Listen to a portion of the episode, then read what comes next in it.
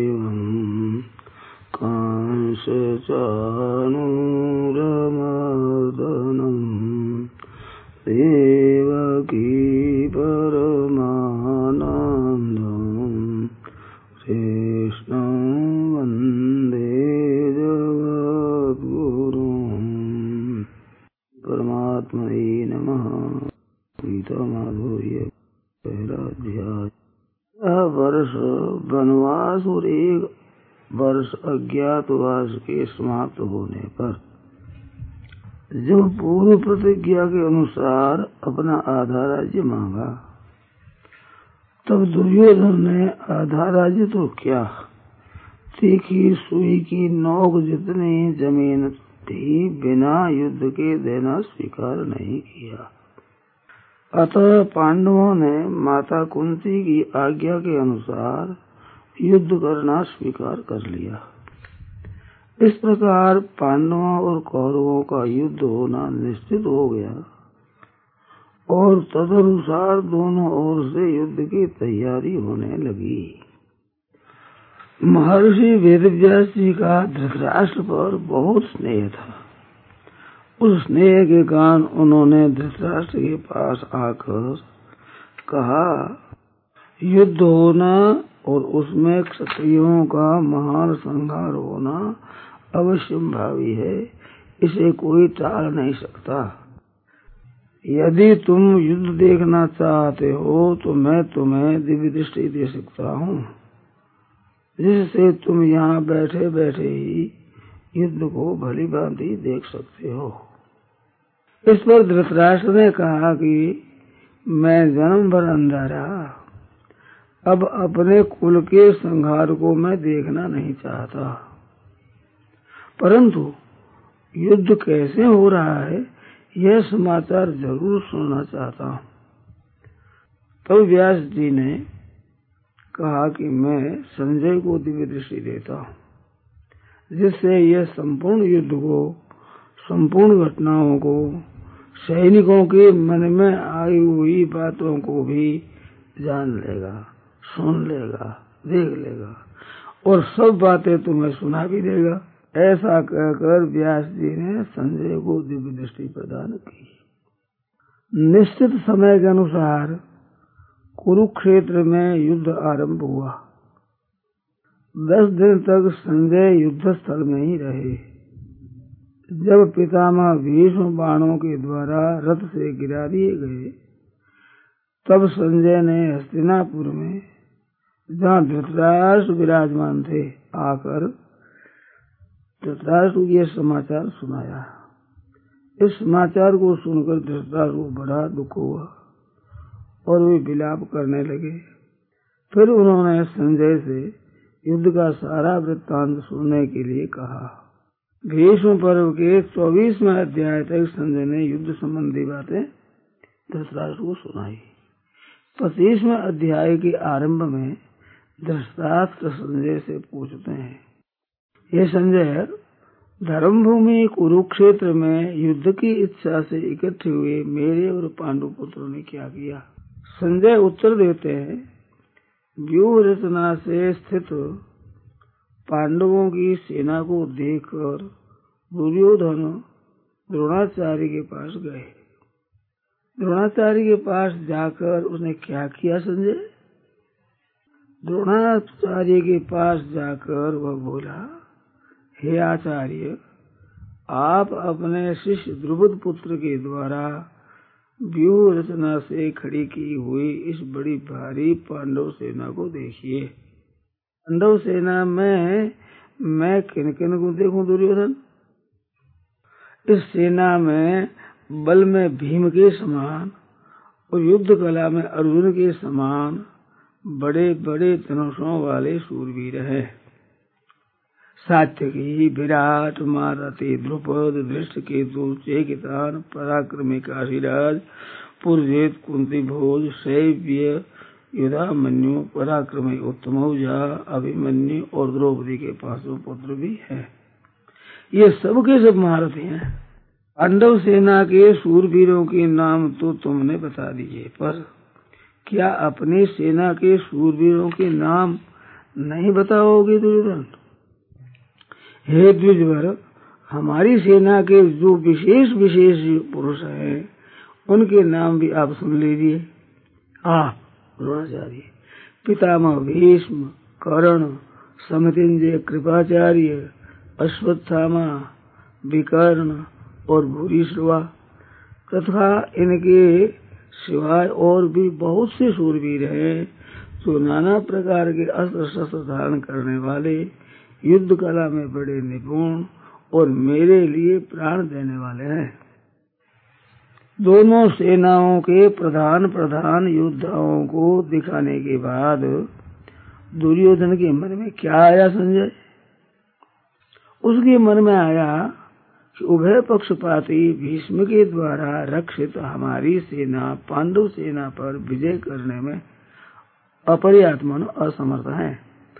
और निज पक्षपाती भीम के द्वारा रक्षित वह सेना, हमारी सेना पर विजय करने में पर्याप्त मानो समर्थ है। उसके मन में ऐसा भाव आने पर उसने क्या किया संजय? उसने सभी शूरवीरों से कहा कि आप लोग अपने अपने मोर्चों पर स्थित रहते हुए ही भीष्म की चारों ओर से रक्षा करें। अपनी रक्षा की बात सुनकर भीष्म ने क्या किया संजय? दुर्योधन को प्रसन्न करने के लिए पितामह भीष्म ने सिंह के समान गर्ज कर बड़े ज़ोर से शंख बजाया। भीष्म जी के द्वारा शंख बजाने के बाद क्या हुआ? भीष्म जी ने तो दुर्योधन को प्रसन्न करने के लिए ही शंख बजाया। पर कौरव सेना ने इस को युद्ध आरंभ की घोषणा ही समझा। अतः भीष्म के शंख बजाते ही कौरव सेना ने अपने अपने बाजे बजाने शुरू कर दिए, जिनका शब्द बड़ा भयंकर हुआ। कौरव सेना के बाजे बजने के बाद क्या हुआ संजय? कौरव सेना के बाजे बजने के बाद पांडव सेना के बाजे बजने चाहिए थे, पर उस सेना को कोई आज्ञा नहीं मिली।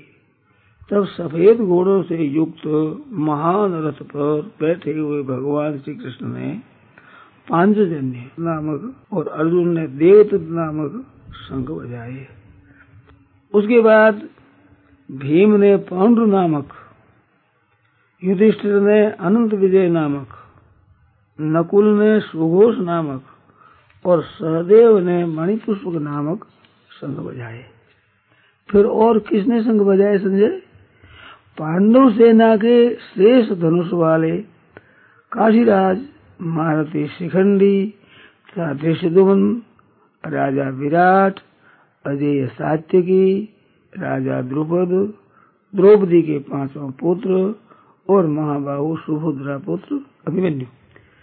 इन सभी महारथियों ने अपने अपने संघ बजाए। पांडव सेना की संगत ध्वनि का क्या परिणाम हुआ संजय?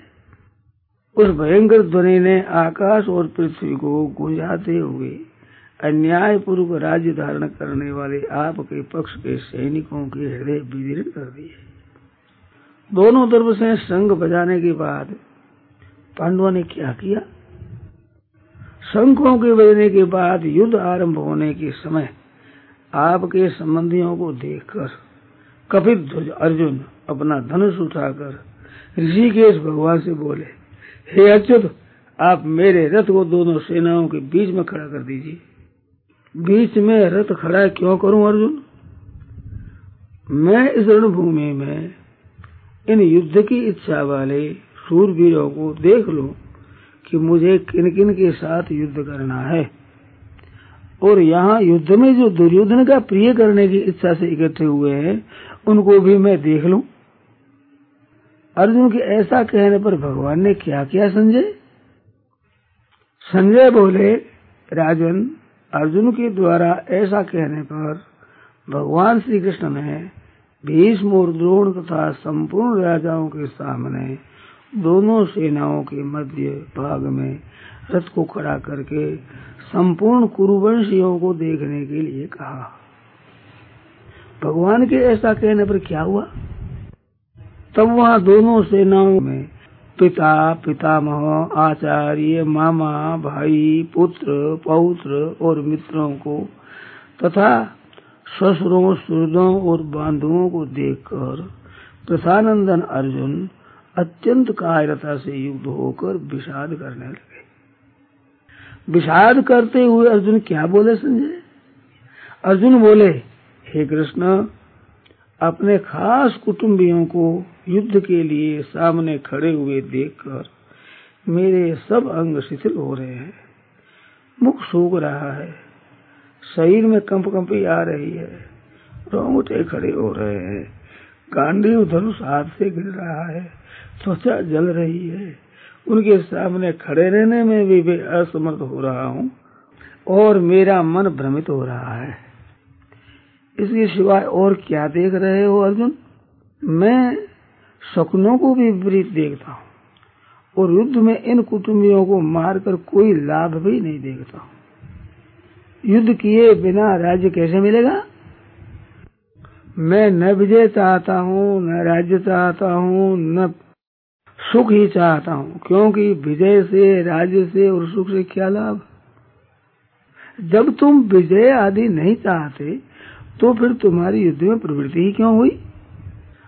हम जिनके लिए राज्य, सुख और भोग चाहते हैं, वे सबके सब प्राणों की और धन की आशाओं को छोड़कर मरने के लिए खड़े हैं। वे कौन हैं? आचार्य पिता, पुत्र, पितामह, मामा, ससुर और साले हैं, तथा और भी बहुत से संबंधी हैं। ये सबके सब अगर तुमको मारने के लिए उद्यत हो जाए तो ये भले ही मुझे मार डाले, पर मेरे को त्रिलोकी का राज्य मिल जाए तो भी मैं इनको मारना नहीं चाहता। फिर पृथ्वी के राज्य के लिए तो कहना ही क्या है? अरे भैया राज्य मिलने पर तो बड़ी प्रसन्नता होती है। क्या तुम उसको भी नहीं चाहते? हे जनार्दन इन धृतराष्ट्र संबंधियों को, जो कि हमारे ही संबंधी हैं, मार कर हमें क्या प्रसन्नता होगी? इन आदशाइयों को मारने से तो हमें पाप ही लगेगा। तो तुम क्या करोगे? हम और कुछ भी कर सकते हैं, पर हम इन स्वजनों को मारना नहीं चाहते। क्योंकि स्वजनों को मारकर हम सुखी कैसे हो सकते हैं? वे तो तुम्हें मारने के लिए तैयार हैं। तुम ही क्यों पीछे हट रहे हो? महाराज, इनमें तो लोभ आ गया है। इसलिए ये कुल के नाश से होने वाले दोष को और मित्र द्रोह से होने वाले पाप को नहीं देख रहे हैं। ये नहीं देखते हो, तुम ही क्यों देख रहे हो? कुल के नाश से होने वाले दोष को जानने वाले हमें तो कम से कम इस पाप से निवृत्त होना ही चाहिए, क्योंकि हम लोगों पर ऐसा लोभ थोड़े ही सवार हुआ है। कुल के नाश से क्या दोष होता है? कुल का नाश होने पर सदा से चले आए कुल धर्म नष्ट हो जाते हैं। कुल धर्म के नष्ट होने पर क्या होता है? कुल धर्म के नष्ट होने पर कुल में अधर्म फैल जाता है। अधर्म के फैल जाने से क्या होता है? अधर्म के फैल जाने से कुलीन स्त्रियाँ दूषित हो जाती हैं। स्त्रियों के दूषित होने से क्या होता है? स्त्रियों के दूषित होने से वर्ण संकर पैदा होता है। वर्ण संकर पैदा होने से क्या होता है? वर्ण संकर कुल घातियों को और संपूर्ण कुल को नरकों में ले जाने वाला होता है, तथा पिंड और पानी न मिलने से उनके पितरों का भी पतन हो जाता है, अर्थात उनके पितर अपने स्थान से गिर जाते हैं। उन वर्ण संकर को पैदा करने वाले दोषों से कुल घातियों के कुल धर्म और जाति धर्म दोनों नष्ट हो जाते हैं। कुल धर्म और जाति धर्म के नष्ट होने पर क्या होता है? हे जनार्दन, कुल धर्म और जाति धर्म नष्ट हुए मनुष्यों को अनियत काल तक नरकों में निवास करना पड़ता है। ऐसा हम सुनते आए हैं। युद्ध का ऐसा परिणाम होगा। इसको जब तुम पहले से ही ऐसा जानते हो तो फिर तुम युद्ध के लिए तैयारी क्यों हुए? यही तो बड़े आश्चर्य और खेद की बात है कि हमारे पर राज्य का लोभ छा गया, जिससे हम भी कुटुंबियों को मारने के लिए तैयार हो गए। अब तुम्हारा अंतिम निर्णय क्या है? मैं अस्त्र शस्त्र छोड़कर युद्ध से निवृत्त हो जाऊँगा। अगर अस्त्र शस्त्र से रहित मेरे को ये दुर्योधन आदि मार भी दे तो भी मेरा कल्याण ही होगा। इस निर्णय पर पहुँचने पर अर्जुन ने क्या किया संजय? संजय बोले, बाण सहित धनुष को छोड़कर अर्जुन शोक मग्न होकर रथ के मध्य भाग में बैठ गए।